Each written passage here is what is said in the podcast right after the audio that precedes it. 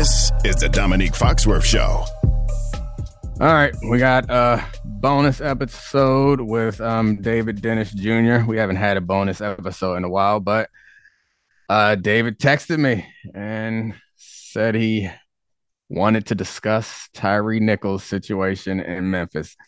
Um, so, for those who don't know, he died after uh incident of police brutality and all five police officers are being charged with um was it second degree Second degree. Yeah. yeah which yeah and it, it happened fast and i guess the only other um factor or two factors that i think are important to this conversation is all five of the officers who are being charged are black um and the video just came out. I haven't watched it. I, I, think I hadn't like determined that I'm not going to watch it, but I feel like I just haven't been ready to watch it. And I don't know if I'm ever going to be ready to watch the video. From what I understand, it's over an hour of footage of different things, um, uh, different parts of the interaction. Uh, Tyre at one point tried to run away and there was some body cam footage and also just like some police street camera footage that collects it all. So um I guess I'll just throw it to you, David, and see if there's anything that you wanted to add to that or anything you wanted to say. Yeah, I mean uh, the the five officers are black, a sixth white officer has just been relieved of duty. So there's a lot there. I think I think for me, what was interesting was the night um the Grizzlies played the Timberwolves, right? They played in Minnesota. And there was like this, oh, what a coincidence. Like the the Memphis where this happened, they're playing where George Floyd was killed. And like I kind of you kind of got caught up in that a little bit, like this this how what are the chances of this happening? Then you realize like the chances of this happening are like high. You know what I'm saying? Like if they'd have played in New York, I'd be like, well, this is where Eric Garner was killed. Or you play New Orleans, you know, in Louisiana. That's um you know, um, you know, other, you know, like it's just all across the country, you know, and there was that's sort of a reminder. I think that how prevalent this stuff is. Police killed uh more than a thousand people, almost like three people a day last year, you know, and so this is going to uh this is prevalent. And I think there's a there's an idea that this is not you know this has been quiet since George Floyd, but that's that's not been the case. I think the thing that also stuck out to me as we were talking about the athletes is there i think we've reached sort of this inflection point with athlete reaction to it. You know mm-hmm. like there was this idea of you know in 2020 of should we miss games? Should we kneel? Should we do this? Should we do that? And while i think jay-z had different reasons to say that and like very self-serving reasons to say that mm-hmm. i think the, the thing of like being past kneeling is sort of where we're at here of like I don't know. I know for me, as somebody who has to come up with words for these things, I'm sort of at a loss. I've been writing about police brutality for a long time and like reacting to it for a long time.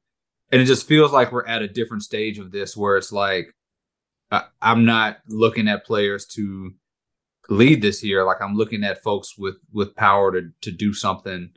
And I'm not sure what, what players, what can be done anymore in terms of players. Like it, across the country, the George Floyd protests were the largest protests in the history of this country, and like we're still here. So it's sort of uh, a sort of like collective feeling of being like at a loss over this whole thing.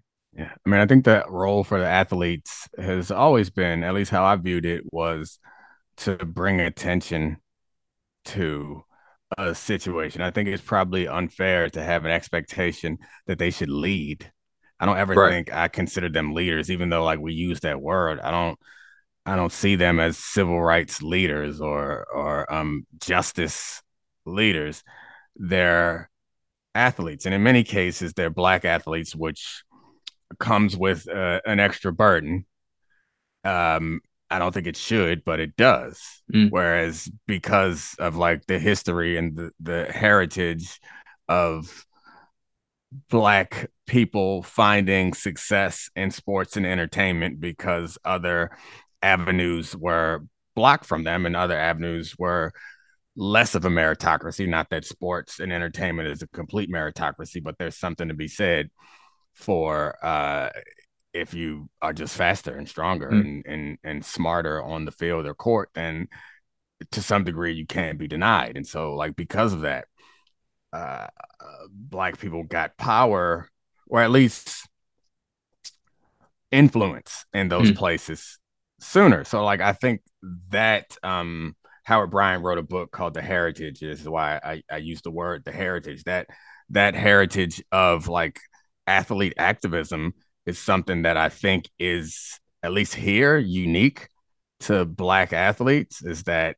you have a to some degree like i don't want to say you have an obligation because i don't think it's true of all black athletes i think some I, I think that they should be free to just be athletes like they should not have to have this burden of also like being responsible to like um shine a light on issues of injustice but like also feel like you do have that responsibility so if their responsibility or obligation is to bring attention, which is, in my view, that's it. We don't need any more attention on it. Like right. we actually need solutions. Like people know, people accept it, people are aware that that um police brutality against uh, I almost said black men, but uh, don't want to like leave out the the women Sandra Bland and the mm-hmm. the women who've been killed. This also, but yeah. So yeah, I, I, mean, to your point, I don't think that there is anything for athletes to do other than like. And sorry, this is a bit of a tangent. It's not specific to this, but it's in general. Is what comes. It's important to understand. I think how it's a hard thing to do is like be passionate and enthusiastic about something but understand the limits that your um your uh, education or experience or understanding can help you because I think mm. that's part of the struggle is like, all right, I'm an athlete, I have a big platform, or I'm a celebrity in some way, I have a big platform. I direct everybody to look over here. Mm-hmm. And then it's important for that person with a platform to then tag in some people who like are actually doing the reading, right? Uh, for lack of a better description, because I think it's dangerous that you get there. and You're like, oh, everybody wants to hear what I have to say. That must mean that I need to come up with a solution. No, you don't. It's okay to say you don't know the answer and and you think this is important, but you are not fully versed in it. Well, I think I mean I think that leads to the LeBron of it all, which I think is somebody who messed this up terribly. I mean, like like you said, like the burn the burn thing is interesting because like I, I, I try to unburden us us from that sort of stuff because like I, like black athletes can't hold the burden of how black athletes act or black people act and hold the burden how white folks act even though like yeah yes these cops are black but like they are we can get we'll get into that i'm sure about what what the race of the cops actually means like for me it's like why you know like how how can we get into a, system in which white folks feel the burden of white supremacy? You know what i'm saying? Like would they yeah. feel that type of feeling of obligation to do something about it instead of like black like yeah. immediately black folks like we have to do something? And like this is not something that we created. Like we didn't create policing. We didn't create white supremacy. We didn't create racial profiling. But like we feel obligated to do it. And like i always wonder where why is that missing from you know white folks and white owners and white rich people and like where is that feeling of well i need to do something about this because this is like what we're doing to folks you know? Like I, I, think Domonique as a man i think sometimes you feel responsible or, or, a burden to like whenever like we have these instances of like men mistreating women or things like that to yeah. sort of stand it but like you know where is that? Like where that's, is that that's interesting. that, that burden and that obligation um that's interesting because i was i was gonna i was gonna um say that like they don't feel negatively impacted by it. So that's the reason why they're less active. But I guess to your point, like I am not negatively like immediately impacted. Like I don't feel so I feel less safe as a black mm. person. And so like that could be my motivation. Right.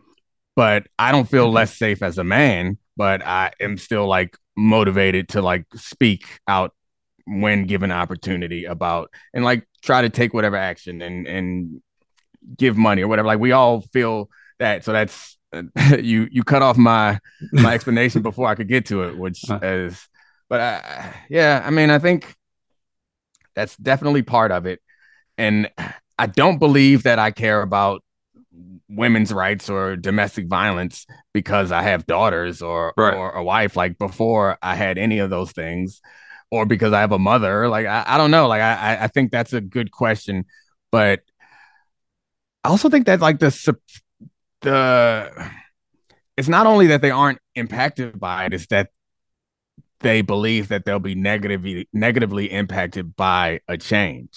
Right. Yeah.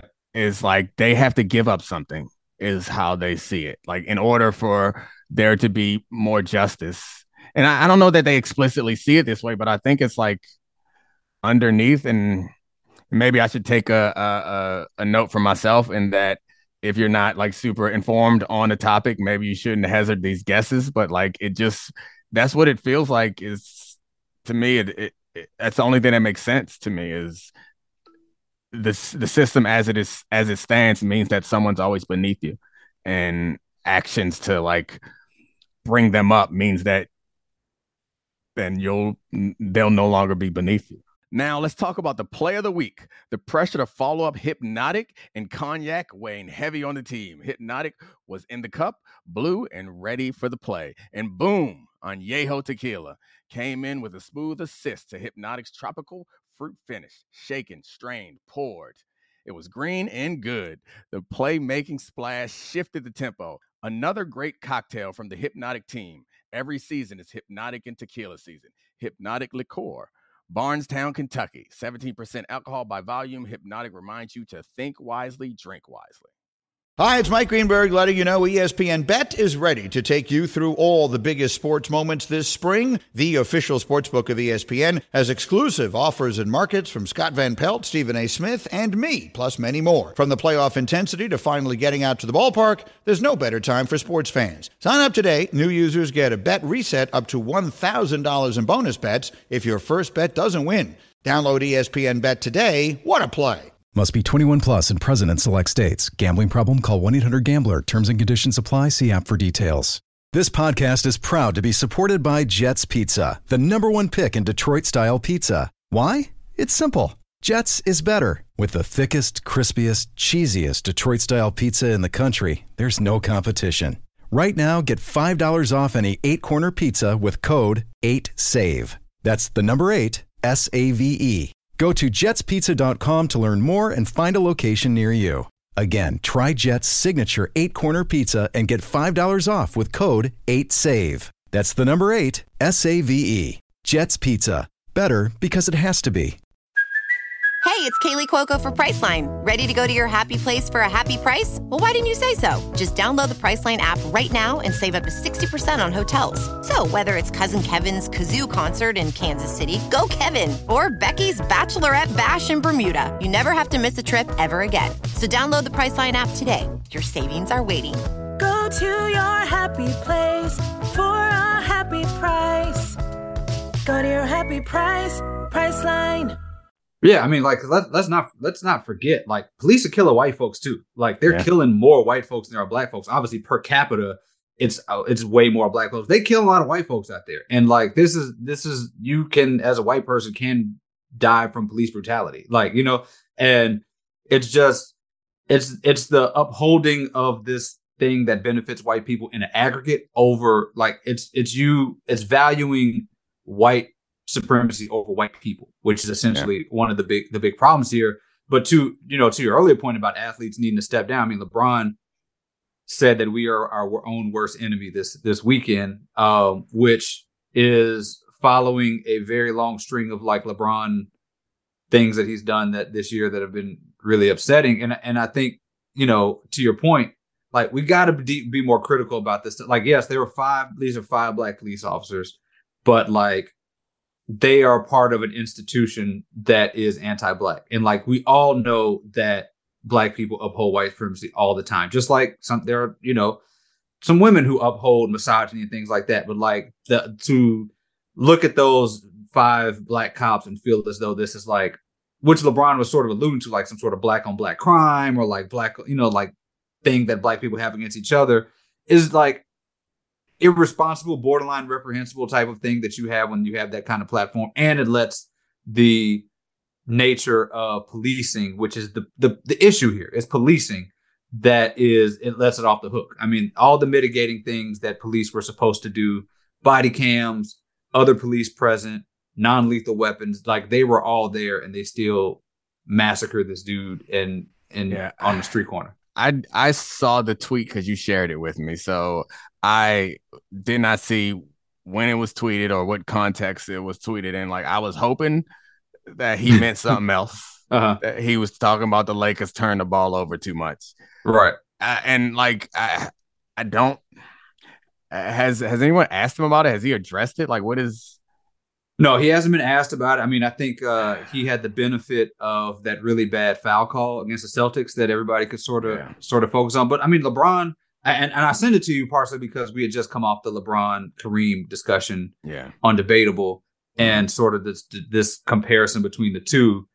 I mean, LeBron has. I mean, a few months ago, LeBron was listening to Tory Lanez music on Instagram yeah, after he, you know, shot Meg, Megan Thee Stallion and was headed to trial for for that.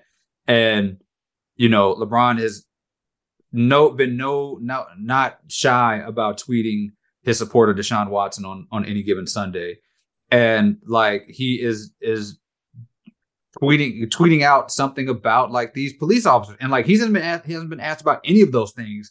Meanwhile, he is making valid points, but he's still making a point that on press conferences of why aren't we asking Jerry Jones about those old video, uh, that old photo, and like he would probably not like being asked any of these questions that that people should be bringing up to him. yeah. I mean, I don't know. I don't want to turn it into a LeBron specific conversation, but I do think that there has to be one of the tough things about being an outspoken athlete, and I think we in the media are responsible for this. Part of it is like once they draw the attention, then the next question is like, what do we do? And they Mhm. feel like they need to have an answer, but like I, I- somehow we need to create a scenario where they understand you don't have to have the answer. Right. You know, Right. like you don't have to have the answer. You can just say that I want your eyes here and mm. look here, and then like use. You can use your platform to elevate issues, but you can also do use it to elevate people who who are like. It, it's not fair to assume that you can be devoted to being the best basketball player in the world and also be like on the cutting edge of like right. social justice reform. Like that's a fair thing. Like I, I wish that somebody would whisper that to these players, and like that's a reasonable response. Like, yeah, I know this is a problem, and uh, yes, I'm a basketball player, so I'm not going to sit here and pretend like I have the the social and political solutions. But I just want you to know that we need to focus on this, and this person is someone who I've been reading and someone who I've been talking to that might be able to help us in that way. Yeah, I mean, policing, understanding policing is hard. Like, it's really difficult to understand how policing works, how jail works, like what's the difference between defund and abolition and reform and all that stuff. Like, it is like cl- full classes in books on mm-hmm. books on books on books to understand it, which is something that even I like. I read a lot and I get you know caught up in that stuff and try to figure that stuff out.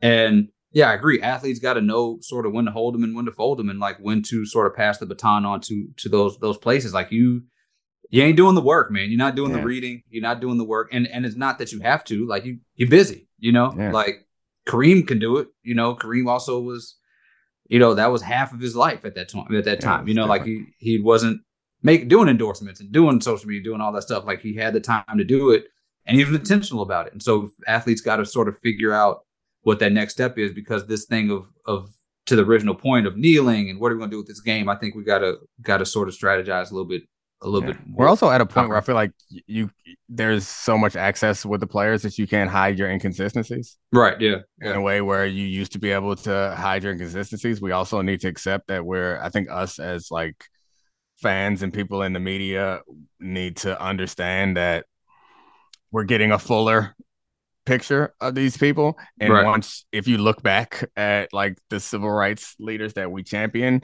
you get a fuller picture of them. They have inconsistencies too. So the country and the laws should not have inconsistencies but we should not perfect we should not expect perfection out of like whistleblowers and leaders. Like that's you can you we should be able to parse through like this is valid.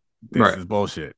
This is valid Yeah. Fun conversation. Fun Yeah. fun talk. Yeah. so I've- yeah. i'm not gonna watch it are you you think you're gonna watch it No, I was uh I was actually in front of a TV with some other folks at on CNN at seven when they were airing it, Hmm. and I just I had no I had no desire. Like I've seen enough there, you know, and, and I think for it's important for people to know that like there is an actual like psychological, Right. you know, detriment to watching these things. Like there is PTSD from wa- I mean from watching folks die. You know, like there's just that's just going to be that. But then also when you add racialized terror to it, and you know that that could happen to you, you know, like I think that's the thing. Like to know that that could happen to any of us. Like none of us are exempt.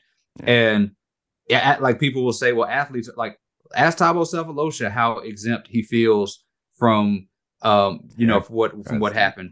Uh, you know, like there's James there's- Blake, Yeah. a tennis player. Yeah, like ask athletes how they how exempt they feel from all this stuff, and it's just the fact that nothing you do, no matter money, no anything, will will protect you from from that violence, and you're watching it in real time and watching how it's going to happen to you. Um, it's there is a a psychological impact on that, so I, I would encourage anybody to sort of lean into what's best for them, than trying than you know feeling obligated to watch something like that.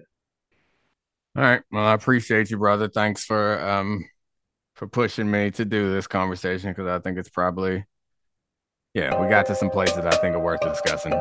I didn't, it's, it's not fun. No, no. Yeah. All right, brother. Thanks again. This is the Domonique Foxworth Show.